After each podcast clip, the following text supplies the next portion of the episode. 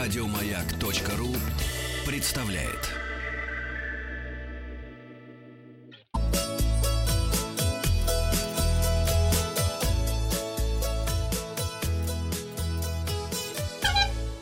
«Роза ветров». Доброе утро, с вами Павел Картаев, это передача для любителей путешествовать. Началась пара летних отпусков, и мы даем каждое утро новый совет, и сегодняшний совет дня – не экономьте на страховке. Цены на медицинские услуги в некоторых странах просто заоблачные.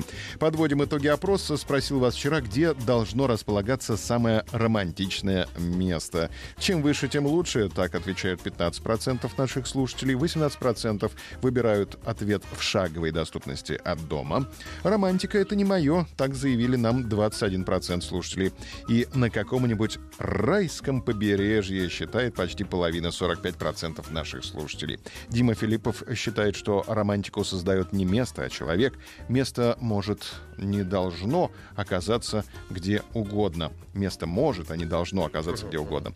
Иван Селюков пишет, у меня с женой везде романтика, потому что чем ближе, тем лучше. Больше сил остается на саму романтику. На саму жену, чтобы не ходить далеко. Новости короткой строкой. Мавзолей Ленина закроют для посещения 13 июля в связи с проведением на Красной площади выпуска слушателей Московского университета МВД России. Поздравляем. Гости фестиваля в Рязанской области освоят древнерусские ремесла. Историко-патриотический фестиваль «Старая Рязань» пройдет тоже 13 июля в Спасском районе на городище Старая Рязань. Шереметьево не хватает 400 грузчиков для стабилизации ситуации с багажом. Кстати, грузчики грузчики и водители в Шереметьево зарабатывают в среднем 82 тысячи рублей, а не 200 тысяч, как вчера вбрасывали. Дума в четверг проголосует за возвращение курилок в аэропорты. Названа самая опасная еда на курортах. На первом месте рыба фугу. И стало известно, каким россияне видят идеальный отпуск. Большинство согласилось на каникулы от 10 до 14 дней. И новость, которую мы сегодня с вами обсудим и проведем опрос в нашей группе «Маяка» ВКонтакте. Российские туристы назвали страны, где они чаще всего общались с полицейскими.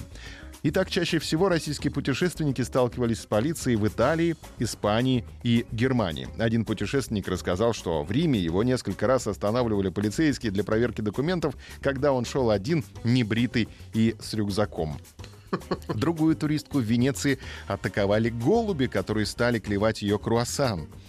В итоге подошли двое полицейских и вежливо предложили сопроводить ее до урны, поскольку официально в городе кормить голубей запрещено. Не клюй мой круассан говорила женщина голубю. В Испании россиян неоднократно подвозила полиция до нужного им места. В Барселоне одна туристка легла отдохнуть на площади, к ней подошли полицейские и попросили перелечь на другое место, поскольку здесь небезопасно, машины ее не заметят. Здесь уже занято. А в Германии группа туристов в поезде забыла ноутбук. Они написали заявление в аэропорту Дюссельдорфа и через пару недель позвонили в Россию и сказали, что ноутбук нашли. А, опрос сегодняшний в группе «Маяка ВКонтакте». Вам приходилось общаться с полицией за границей? Три варианта ответа «да» и «мне помогли», «да» от их полиции одни проблемы, «нет» не общались. Результаты опроса посмотрим завтра. Подписывайтесь на подкаст «Роза ветров». А на сегодня у меня все. Еще больше подкастов на радиомаяк.ру